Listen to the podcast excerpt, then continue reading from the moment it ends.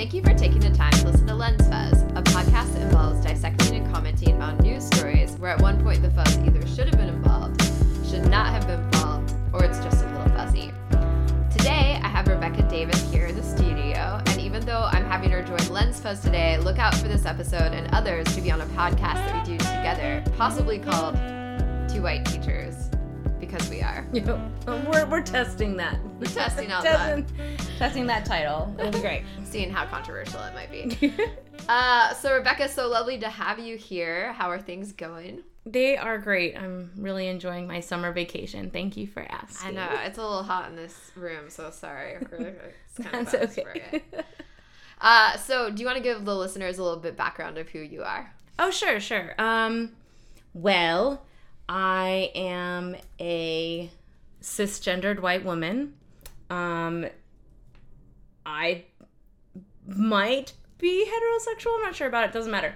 Um, I have been a teacher now for eight years. I'm going into my eighth year. Um, I teach English and uh, theater arts and advisory. Um, I am also a mother of a wonderful 15 year old boy. Um, he is for sure the apple of my eye. Cheers to all the 15 year olds out there. Um, I don't know. I uh, love to dance. I love to read. Um, I'm an activist, and I am interested in exploring, um, especially the ways that education, particularly, helps um, reinforce systems of oppression. And I'm ex- uh, interested in examining them and figuring out alternative ways um, for us to educate the children of our future. Awesome. that sounds so good. I'm not doing any of that. I'm just well, I'm not either because of summer. I. I need. I have the privilege to take a break, so I'm doing that. it's right around the corner though. I know. I know. Um, but also, I think that this topic that we're going to do today, student resource officers, it connects to what we want to do on our podcast, which Mm-hmm. is talk about important things in education, and then um, like from an activist lens, and then also this podcast that I already have going since it's connected to police. yep. and so the like the question we're gonna kind of ask ourselves is like, do we need police in schools? Um, Do we? yeah. Do you have any experience with having SROs in your schools Um. or in a school that you worked in or or growing up?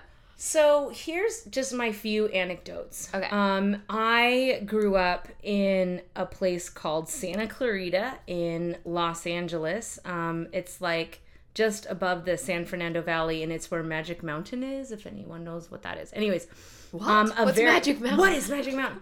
Um, I work there, uh, and um, I lived in like a very like all of a lot of Santa Clarita is affluent, and I went to a high school, um, Hart High, uh, and I didn't realize like how racist everything was until I left.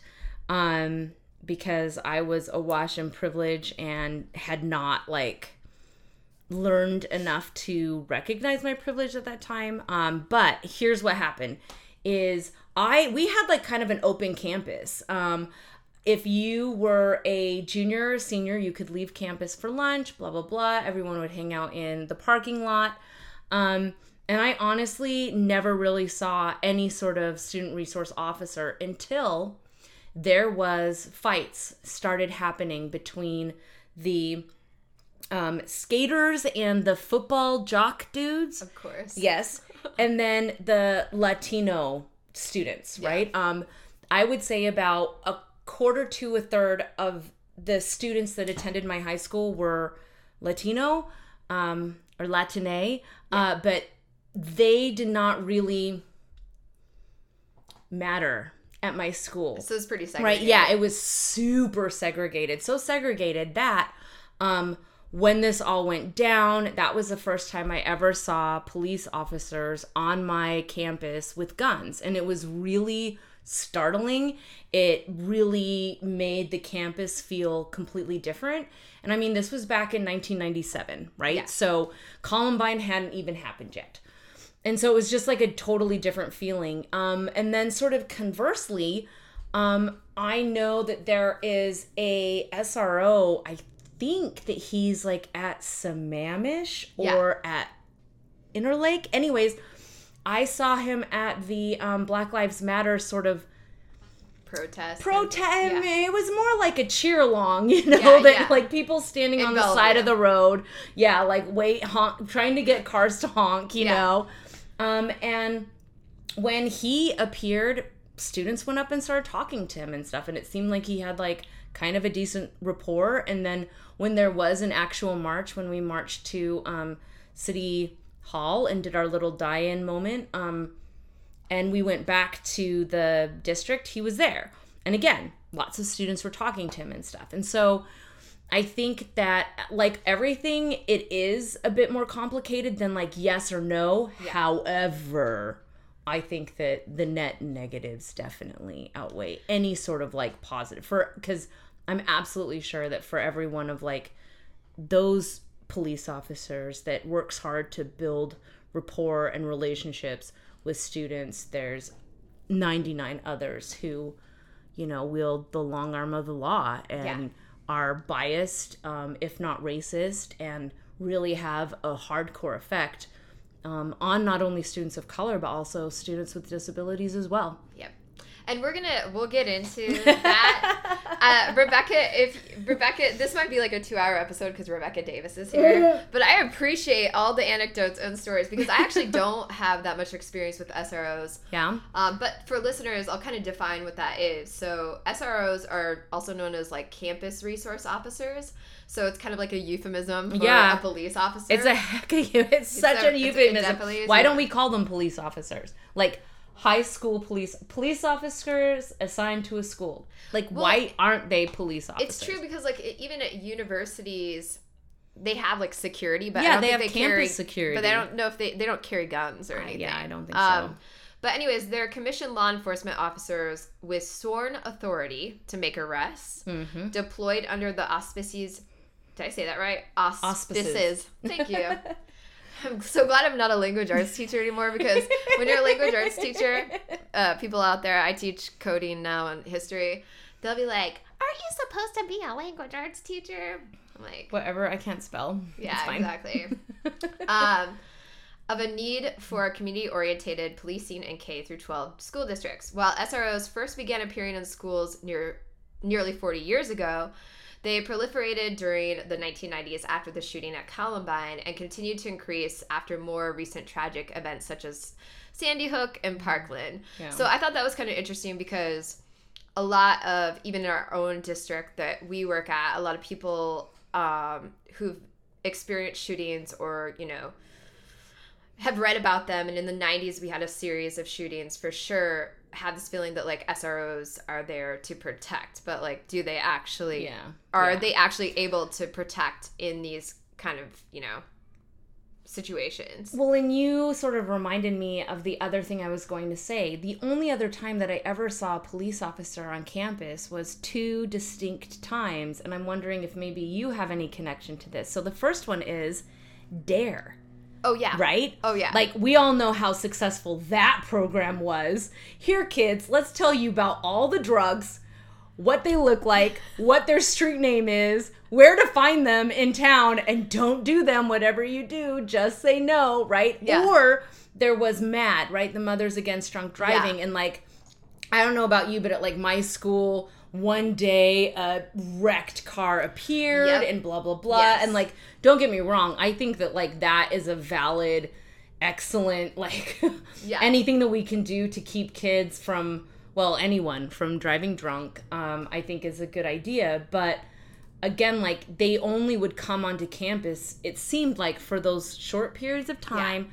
Then they would go, and it was not like a thing. And exactly, and it was scare tactics. Yeah, So it was this way of saying, and so the funny thing about it is, uh, I remember, I was I was easily like scared. I Yeah. mean, I grew up in a fundamental, or I grew up with a fundamentalist grandmother. I was always kind of like scared of you know yeah, like things that I didn't know about. But uh and Dare had that red, you know, red like big acronym with the black in the background. But the funny thing about Dare is they use the scare tactics, but then like once a kid they would put like alcohol and almost at the same level. Everything was a gateway drug Yeah, to yeah, something yeah. bigger. Yeah, yeah, yeah. so like if you did weed you're gonna suddenly be a cocaine a- and, and that's awful right? Well the the problem was that like then kids would finally you know hear from other people oh wait no i did weed and i'm i'm fine. I survived. I survived smoking weed and i'm here to tell about it. And then everyone's like wait a minute. Yeah, this whole program was Yep. most likely bs right for but yeah, sure. because that definitely happened in the 1980s. So we're, you know, hmm yeah, we definitely grew up with uh, Dare and um, the Mad, which also, I mean, definitely struck home, but again, kind of uh, a scare tactic. Yeah, one hundred percent, one hundred So, percent. but this the information I'm getting right now is from ACLU Washington Mm. State. So focusing on Washington State. So um, in Washington, 84 of the state's 100 largest school districts have police officers assigned to schools. Hmm. So this expansion of on-campus police homes comes with a hefty price tag. So it's a lot of money. Oh yeah, So schools pay on average sixty-two thousand and as much as one hundred twenty-five thousand per full-time officer annually. And, and the schools are paying that. That means that the taxpayer is paying Yeah, for yeah. this. Yes. Yes, yes. and uh, in Spokane, public records indicate that Spokane School District paid over one million in salary and benefits for its school police officers. Meanwhile, Kent School District Mm-hmm. uh, paid nearly five hundred thousand in salary to its officers. So I mean, that's a lot of money, and I Yeah. yeah. like I don't know. So we're gonna try to get into like what do they actually do? Do Because there's there's a, a, an argument for why we should keep cops, uh, and I read this like really ridiculous. Oh, I shouldn't say ridiculous. I think that this argument comes up for a lot of people, and Mhm. even in our community, um, in our school district, a Mhm. lot of people still um, will have this kind of counterclaim to the fact that like students are when you have a police officer there it can be a threat to some students um, or it can cause fear um, and we already have bad police uh, relationships where on the other hand this argument is for having an sro is that when children have perce- like positive interactions like you were talking about Mhm. with an SRO throughout their education, it can change their perception of the officers. So there is that idea that like an SRO, a caring SRO can have your back, that they're gonna like show up for your science fair, that they're gonna be at your basketball games.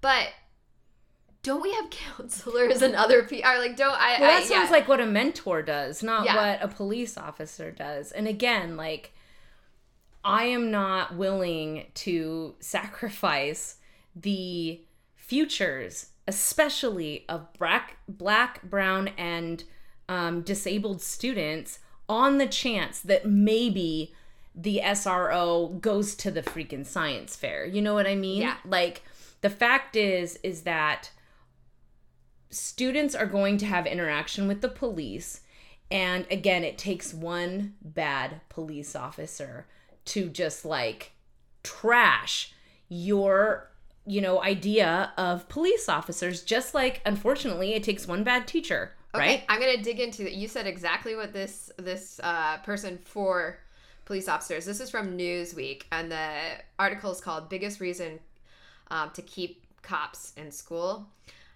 which I don't think the reason. I, I mean, the whole point of having cops in school was to keep students safe, right? yeah it was supposed to be for protection Yeah, here's an um uh pretty funny quote, or it's not that funny, but uh, it says these school officers that i'm lucky enough to have at my school build relationships with kids. By no means are all sros perfect.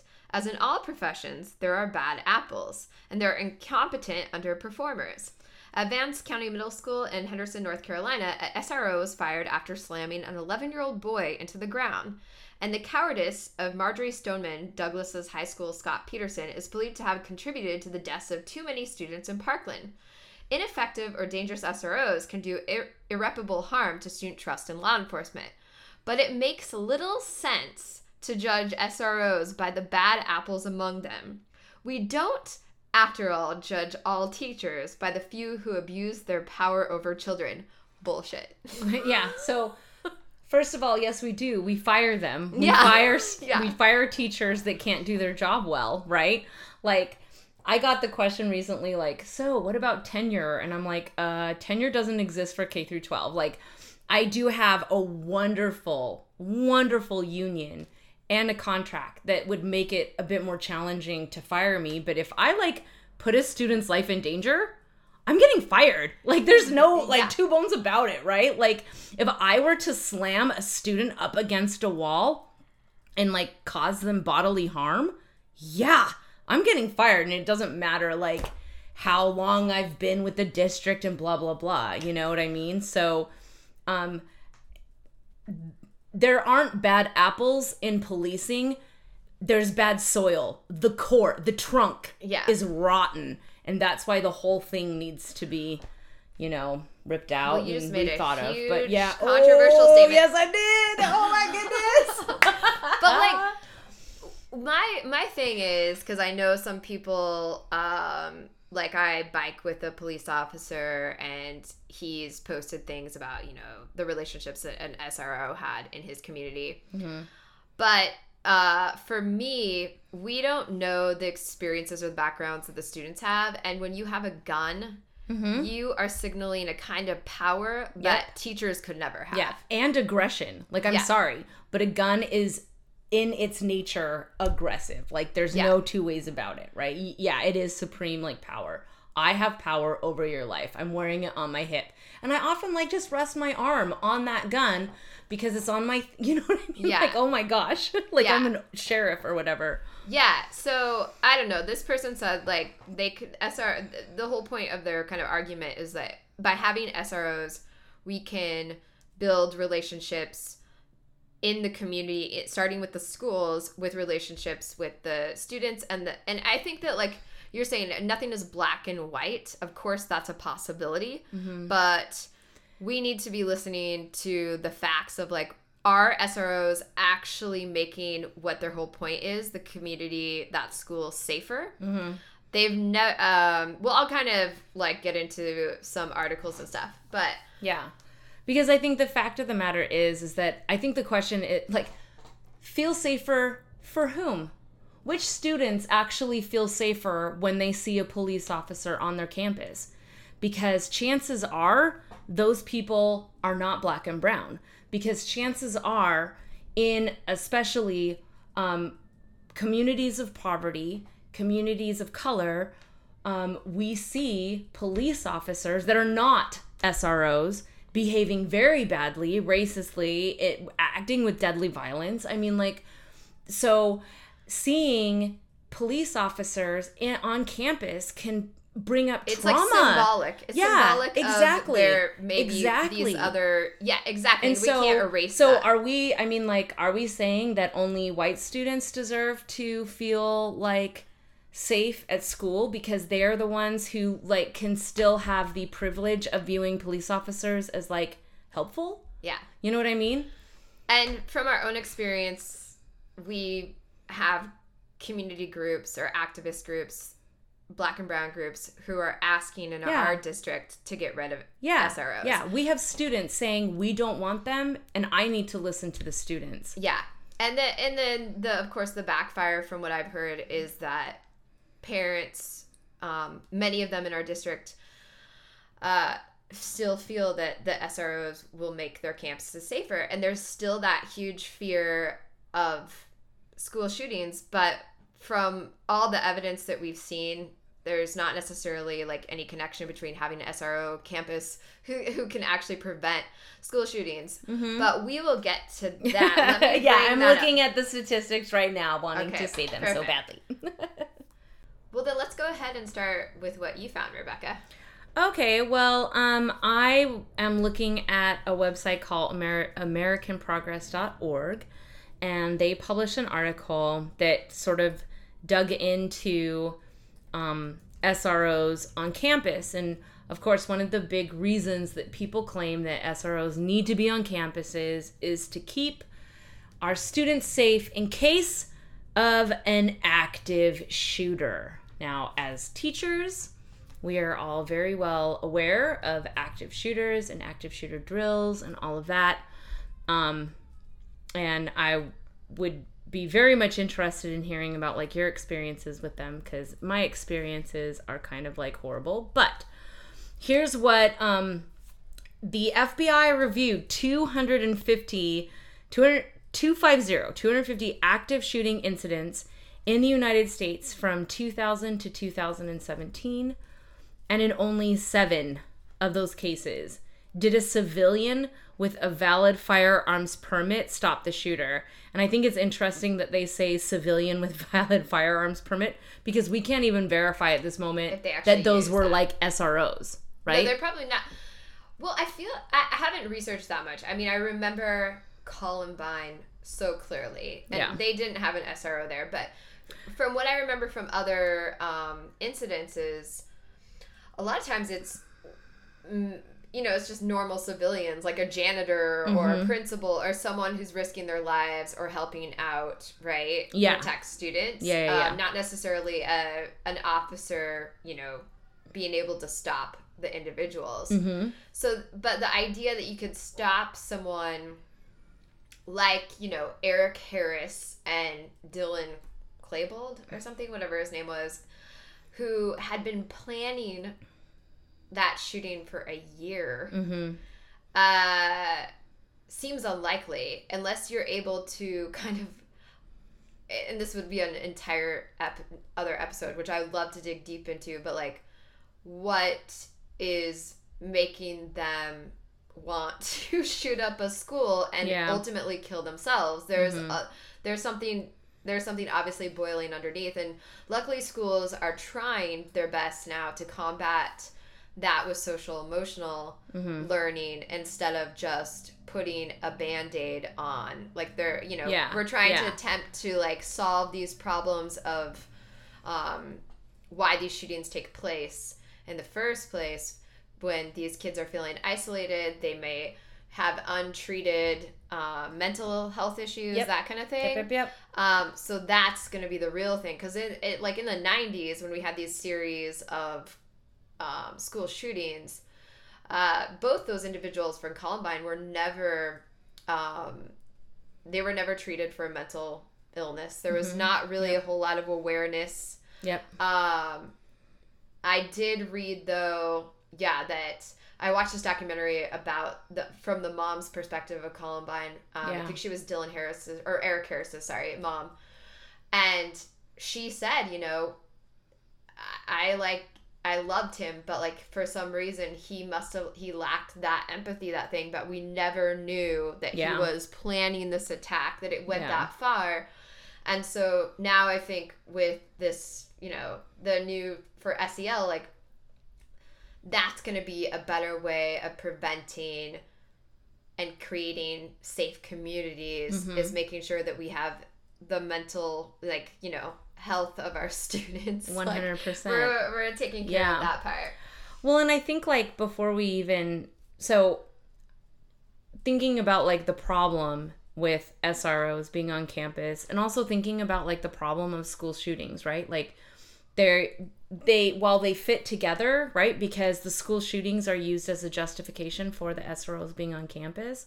Um I think we can talk about both of those things. We have statistics. We now have had SROs on campuses for like it, two decades at least, right? So all of the 2000s and all of the 2010s, um, there have been SROs on campuses, and so we now have data to look at, right? Um, and then we can also talk about like school shootings. Um, and because we now have unfortunately way too much data about those as well and we can also talk about well what are things that schools can do like you just mentioned right like focusing on social and emotional learning focusing on our students mental health is as a part of school curriculum not like as just sort of a thing that maybe some students get. Um, i think that those are important. Um, and some of the things that we can do to help prevent school shootings could also lessen the need to have SROs on campuses because just like you said like or just like this person who's arguing for SROs being on campus, there are a lot of things that um, that there are other people that could serve the different purposes, much like you know social workers, counselors. Um, yeah. We've had like behavioral, um, not therapists, but like yeah. behavior, like paraprofessionals whose job it is to be like behavior interventionists, right? Yeah. That can help students regulate, help regulate their own emotions, give them tactics to help when they're feeling an overwhelming emotion, things of that nature. Yeah. And so because again, the fact is is that SROs are traumatizing to a portion of our student body. Which I will I'll give you a quote, so, yeah. I want to go back to something you kind of mentioned, mm-hmm. which is what happens a lot of the time which, uh, which I totally, I, I completely understand, is that these shootings happen, and then the our we have initial like gut reaction. We need to protect our kids, mm-hmm. and so after Columbine happened, Bill Clinton, uh, who was president at the time, so I'm, you know, I'm getting this from just so everyone knows, uh, AmericanProgress.org. He pledged an additional 60 million to enable U.S. public schools to hire 452 officers uh, under the U.S. Department's DOJ. Mm-hmm. Um, that he implemented in 1999, and then in 2003, mm-hmm. um, more than 350 million in funding was made available for public K through 12 schools to purchase security technology uh, through the DHS. So much uh, money. And and hire high school police officers and purchase security equipment, right? So yeah. all this money is being put in, but then they're still having school shootings. So you know, a, another tragedy happens in 2012 when a gunman enters Sandy Hook Elementary School, mm-hmm. and just thinking about it, and killed 26 children and educators. Yeah. And maybe you know at the begin so you can see kind of the data it looks more like focused even on k through 12 but like high school right mm-hmm. where yeah. someone walks into an elementary school of course you're not thinking i'm going to have an sro officer or anyone yeah. at elementary school but like no one's thinking that that's going to be a target yeah necessarily for even a kid yep. um, so these are and then in 2018 a former student killed 17 classmates um, in parkland florida so we have all this million millions of dollars going into SROs, mm-hmm. and now we're finally at a point where we're like putting money into social emotional, mm-hmm. but we still have SROs in some of our schools. Yep. So well, and it's even it's not only do they not stop school shootings, right? Not only does that does it not help them, but it also doesn't necessarily lead to less like quote unquote crime in high schools anyways. I mean, in a 2018 study that compared Kentucky high schools that hosted an SRO to Kentucky high schools that did not, there was no statistically significant relationship between reported criminal violation rates and the presence of an SRO. So SROs don't decrease crime, they don't decrease school shootings. What do they do? Well, they increase the number of students that are arrested. Yes. Ah. But then, of course, we always have to bring up that other argument because the one thing I want to say, because I, I, know a couple listeners out there uh, who are probably disagreeing with us in some way, um, saying that and even in my own community, even in the central district. So Chief Carmen Best, who is a black woman, mm-hmm. was prior to the Black Lives Matters protest. She was a huge community member, you know, at Garfield High School. Mm-hmm. Um, she wanted to do her best to improve relations, and a lot of people were for that. They were yeah. really hoping that by having a relationship with police that you can counter this, you know, uh, you can counter some of the criminal activity, but you can also th- that citizens aren't feeling fearful. They're not feeling also under attack, you know, mm-hmm. um, and defensive. Uh, and in some point, that does work, right? Like, I mean, I feel like it doesn't work yeah, on a, yeah, on a yeah. big it spectrum, yes. but on a personal level, it can it can help that you know. And I've I've I've read and listened to stories where people felt comfortable because they knew this one police officer. He was a good police officer, right? Yeah. Like he was that person that they could talk to. Like I've I've definitely heard many of those stories, but unfortunately, like it's a, like you're saying, it's a system that we're talking about. It's not we're not talking about individual police officers. We're talking about, yeah, no, about no, no, no. I'm sure that there are. impact. Ju- yeah, I'm sure that there are plenty of people out there trying to do their best job that they Yeah. can, and really are honestly trying to do the best for the community, right? yeah, I just think that the risk that the police officer that is placed in the high school is not going to be that is too great, right? Like, I mean, again, the proof is in the statistics, right? Black Yeah. students represent a total stu- student enrollment in the United States, K through 12, of 16%. And yet, 27% of students are referred to law enforcement, and then 31% of students are involved in school related arrests. Yeah. And um, in a future episode, when we talk about discipline in schools, we know that like once you get put on that track, once you are arrested, your chances of graduating high school decrease significantly, Yeah. right? And the arrest doesn't even have to amount to anything. It doesn't even have to equal a conviction.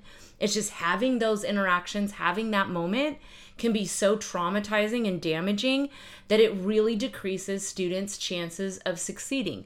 And if that is the chance, if there's even a chance that that could happen, and we've already kind of proven that SROs aren't going to keep students safer, then what is their purpose other than to maybe make some students and parents feel more comfortable or maybe they get to develop a good relationship with one police officer Yeah. but again is that police officer going to be there when they get pulled over late at night and they By get another- the yeah by another police officer that like does something horrible uh, yeah. So I mean, this could def we could dive into a lot of that. I'm gonna bring up this recent article, and this takes place in Washington, and uh, a teacher I've had a big an activist teacher Jesse Hagopian who's um, amazing, done amazing, Amazing. amazing community work. Woo! If you ever listen to this, Jesse, Number one fan. Number, Yep. I'm definitely a number one fan. Uh, and teaching- number 1.5 and also teaching for Black Lives is Yeah. an amazing book. if that- you don't have it you Yeah. should get this book it has like ready to go like Yeah. resources ideas information you could do your entire school year and just in from this historical book context, which is so 100% important, so important. learning so much i yeah But anyways, buy it learn it love it he should like. Do we get like a one percent commission for that? I hope. I, Or I'm, just I'm two. free I'm i will two. give my recommendation for free Point two. Point two.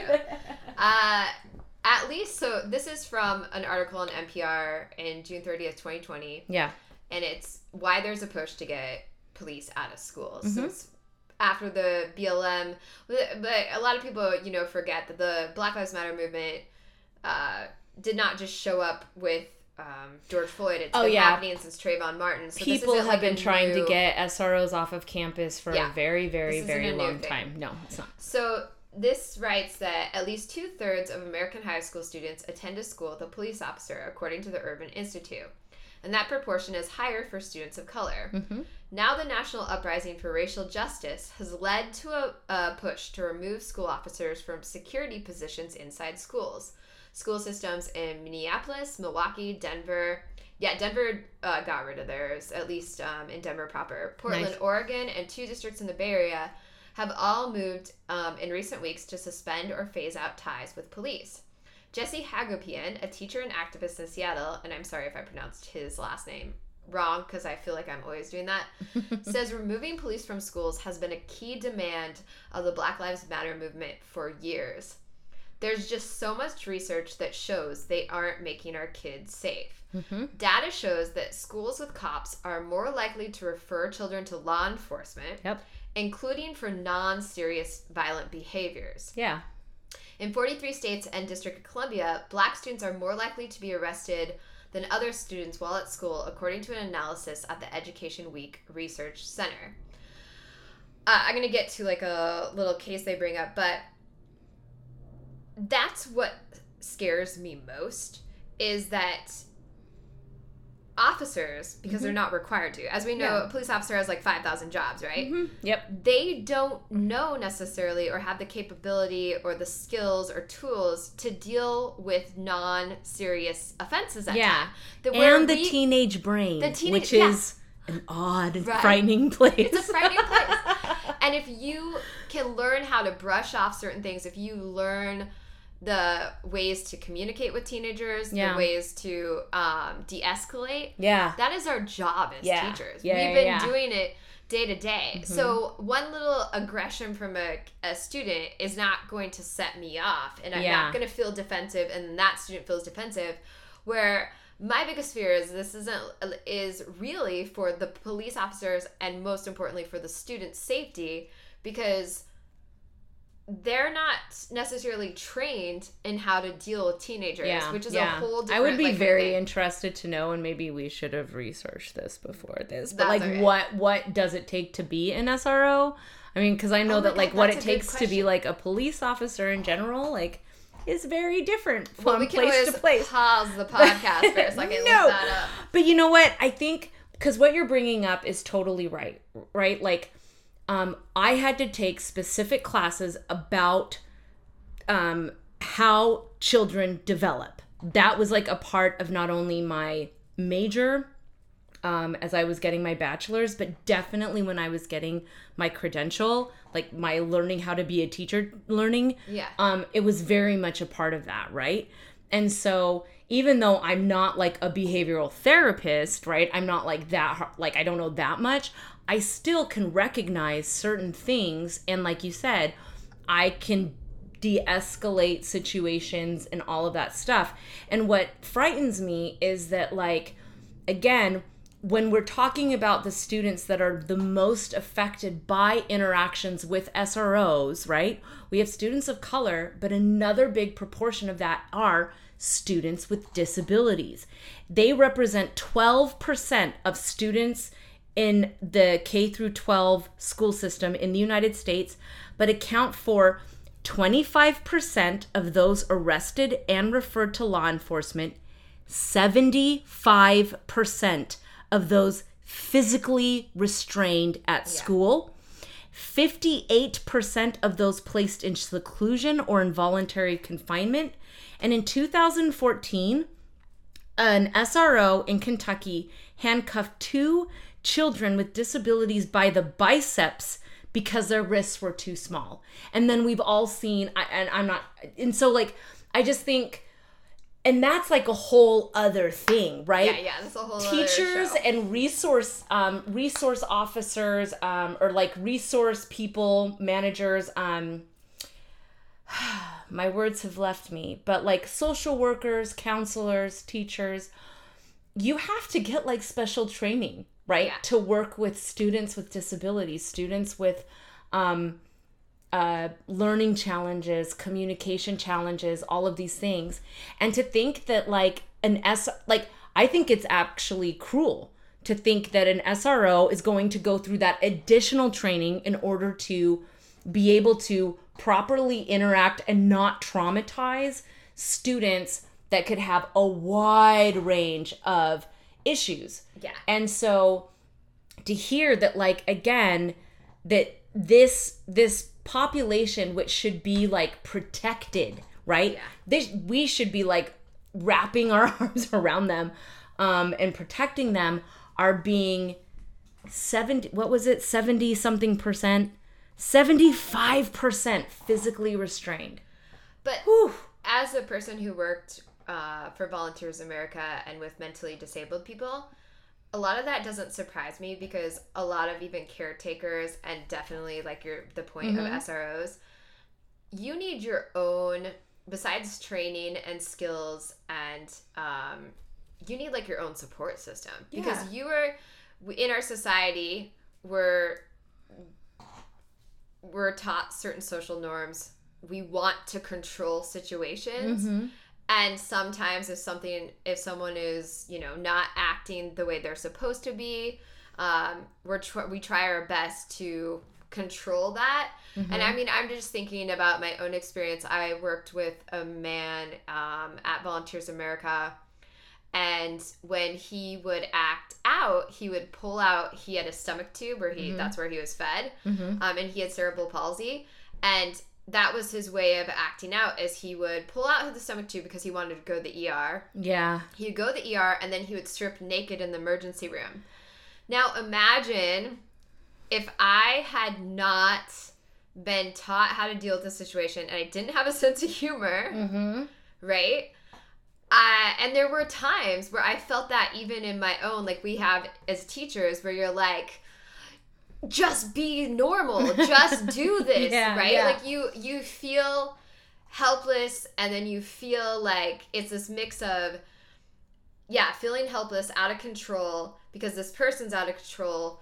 And you don't know what to do, but Mm-hmm. also wanting them to be in control so they can be better Yeah. right so it's this it's just so complex like Yeah. what you're saying that you can't just put a band-aid on it and luckily schools most school districts are getting better at Mm-hmm. recognizing that we need to address this and now we learn more about the teenage brain Yeah. and that that kind of learning helps you take a step back and be like this isn't just me out of control it's not this student out of control this is how this is what an expectation and these are the skills and tools i can use to Yeah. like, deal with it Yeah, for sure. so i'm gonna um just Well, and I'm not saying that like there aren't any sort of instances that could happen on a especially a high school campus that don't warrant a police officer Yeah. being there. I just don't think that the police officer needs to be there all the time, Yeah. every day. You know what I mean? Like we still have 911. We still can Yeah. get a police officer on campus as quickly as possible. And again, you and know, steps that escalate. Like, Exactly, that's what we exactly, have at most exactly, campuses, is yeah. that would escalate to that point. yes. So, yes. um, Jesse Hagopian, who is a teacher at Garfield High School and activist, I'm going to go back to this Yeah. article. He says, and there's so here's his example of why, obviously, this is um, we need to get SROs out of school. Yeah. And there's been horrific acts of police violence in schools, he says. Mhm. He points to two separate incidences captured on body cameras in the fall September oh sorry, fall semester of 2019. One officer in Florida put a 6-year-old girl in handcuffs as she sobbed. Another in New Mexico was shown shoving an 11-year-old girl against a wall. Both students were black.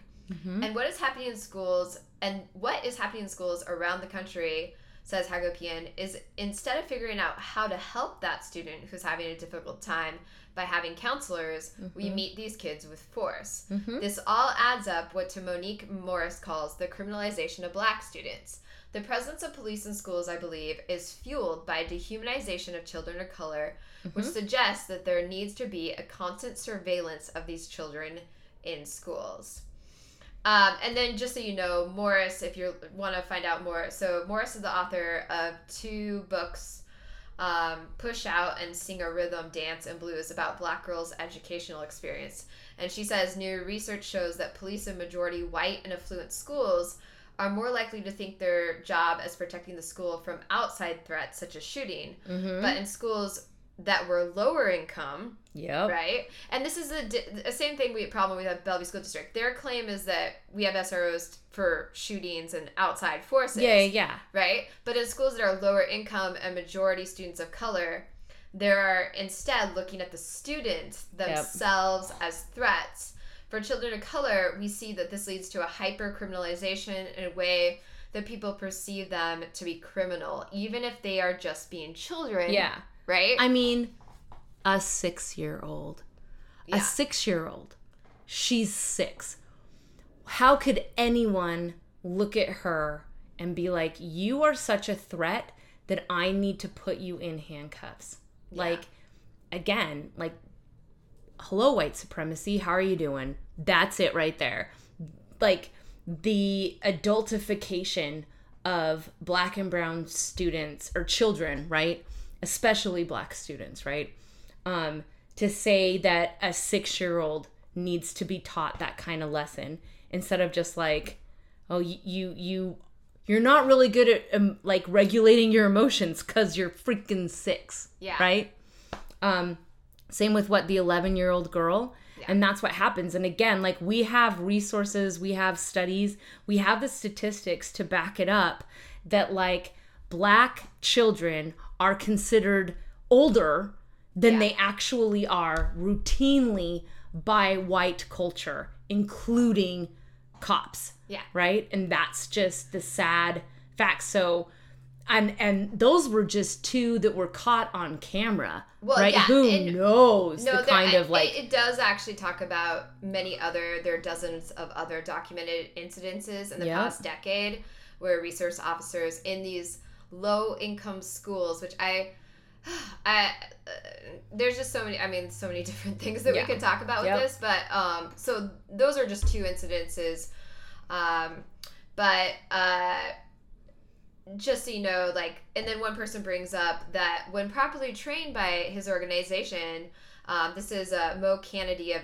NASRO, um, argues that it's a training prop, like, uh, problem of training, um, and that SROs can prevent violence and juvenile arrests while building positive relationships. So, but like the the problem is that we don't have the statistics there. So, for example, you brought up um, some statistics about how many uh, how resource officers have successfully intervened in a shooting and Seven. this- yeah well this uh, 2018 seven. washington post analysis of 200 incidents of gun violence so not like school shooting Yeah. found that only two times there was a school resource officer that could do something about it. yeah Yep. so, I mean, when it comes down to it, I think we need to think about the climate that having SROs um, creates on Mhm. campuses for our students Mm-hmm.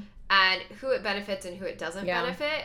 And at least from statistics wise, we can see that it's it's not helpful in keeping our schools safe from what um, some would argue like school shootings and stuff like that. And no matter what, it's still it's a more opportunity to make criminal like criminalize students for even little things. Yep. Yeah. Um, I mean, they have, you know, at some schools they have gun, wait, gun detectors or whatever, right? Metal metal detect- detectors, but they're really looking for guns, right? Yeah. Or knives, Yeah. yeah, something like Weapons. that. Yeah. But you know, it's interesting that you bring up like the who benefits because it's not just like whenever you think about what is something happening in schools and why is it happening, the first question that you should always ask is who stands to profit from this? Yeah. Because the fact is is that there is an industry, a security industry that it feeds off of the fear of school shootings, school safety, That right? money off that. Yep. Yeah. In fact, it's not just little, it's not just chump change. In 2017, sales of security equipment and services to public schools reached 2.7 billion freaking dollars, right? I mean, using video surveillance systems increased 20% from 19, uh, 1999 to present. Um, research companies uh, or the research company ihs technology estimates that schools and universities spent 768 million on security measures in 2014 and then from february 2018 to august of 2018 um, school districts invested 900 million into school safety over those months alone. And the fact is is that there are people getting hella rich Yeah. excuse my french hella rich yeah. off of selling Oh. these like quote unquote security systems and different things like hardening the schools right um and and i think it's always important to remember that like and then i i can't remember where i was looking but like i was seeing something about how um s oh okay here we go sros like in 2000 where was it? Um do, do, do, do, oh yeah. The in the late 90s um the Department of Justice created a $750 million grant program called Cops in Schools to hire over 650,000 SROs, right? So, like, we have lots and lots of money going around um all feeding off of this idea that we need to like keep our students safe right? And it's kind of like testing right? Um Well, yeah, and I think that honestly, for me, their biggest argument, which doesn't have any standing, mhm. is that when you look up any reasons why SROs, this would to me would be the one that's like yes, is to keep help keep students out of the criminal justice system. yeah And I mean, they do. Like, if you look at the SRO websites of why it's important and um, the school resource programs for uh, Kirkland School District, Bellevue School District, it's all that it helps also, uh, besides a positive interaction between SROs and the community and the police department, it helps them keep out of the criminal justice system, which we just haven't seen. But I, I'll let you make a last comment, but before we go, I want to let our listeners, because I know this is a controversial topic, and uh, I'm always like just worried about what my mom is. My mom's a Yeah. listener; she listens to Lens Fuzz. Thanks, mom. And she always has some sort of comment uh, or criticizing, criticizing of our our show. But uh, some good articles that you could look up are um, ACLU of Washington, so focus on Washington State. So that's uh, the article is School Resource Officers When the Cure is Worse Than the Disease. But if you're looking, trying to look for more of the positive, one of the people that was quoted in the last article about why they're important is it's called NASRO, and it's an organization that promotes safer schools and partnerships between students, school faculty, and law enforcement. And by providing training and resources for school based law enforcement, so SROs and stuff like that. And so if you go to, I believe it's supporting safe schools, you should be able to find more information for them. And, you know, you'll see, of course, the the pictures you see when you go there is like Black Lives Matter protests with the Yeah. police officers there. Yeah. Uh, but I do think it's good to be, you know, informed about from different perspectives and then come up with your own kind of idea. But um, if you are a voter, we have primaries coming up in every Mhm. district for school board. And so it's really important to stay informed and really look at data, think about your own, you know, morals, moral compass, and just be informed to make your own voice or your own uh, vote because that really does matter. If there was anything that I learned from the last year, first of all, wash your hands, yeah. wear a mask, get vas- vaccinated, please. And but also, like, the school board yeah. makes a difference. And when you have a horrible school board, you need to, like, vote them out. I'm gonna edit Get this. me. just so you know. Because remember, but I do have a special message to Brooke's mom, which is I hate the game, not the player, right? Again, Yeah. this is not me like individually saying like each SRO officer is horrible and they're bad and blah blah blah. It's just the fact is is that statistically I cannot justify the the negatives that can happen um, on a campus. I can't justify the trauma that can happen to our most vulnerable students just you know because on the on the off chance that maybe that one SRO is a good is a good officer and really wants to make a difference. My hope is that that good officer will still be on the police force actively making a good difference in their community and they don't need to be on a high school campus every day to do that. Yeah. They can go to football games, they can go to like different community events, they can be out there in the community making a difference. And you know, they Without can even gun. yeah, they, they can even be like in places where like teenagers gather and try to like introduce themselves, make themselves known, let them know Yeah. like I can be someone that you can trust, right? It just does not need to be a hireable position on our school campuses. So don't hate me, Brooks mom. okay. And my my number like bottom line is we need to listen to the students. Yep. And from uh, East Side for Black Lives, at least in our own district.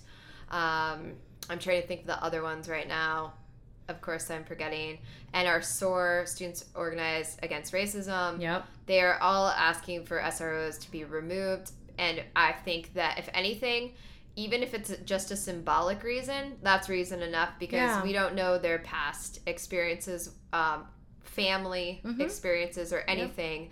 And that symbolism of a person walking around um, representing with a gun law Yep. enforcement is enough for me to say it's not okay. If, uh, I if, if students don't feel comfortable, Yeah. then I don't feel comfortable. percent.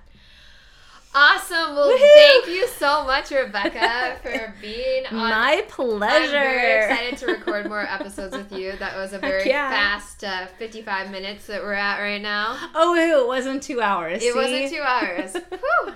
It probably would have been if we had more time to research. definitely. We never. We, there were like some other things that that we uh, didn't get to. yeah, we'll just have to continue talking. Yeah. Well, thank you everyone for listening, and I will hopefully have another episode up next week with either uh, another special guest, Sabrina Gilman. Um, otherwise, I'll check you soon. I'll probably edit that out. Woohoo! Yeah. Sorry. No worries.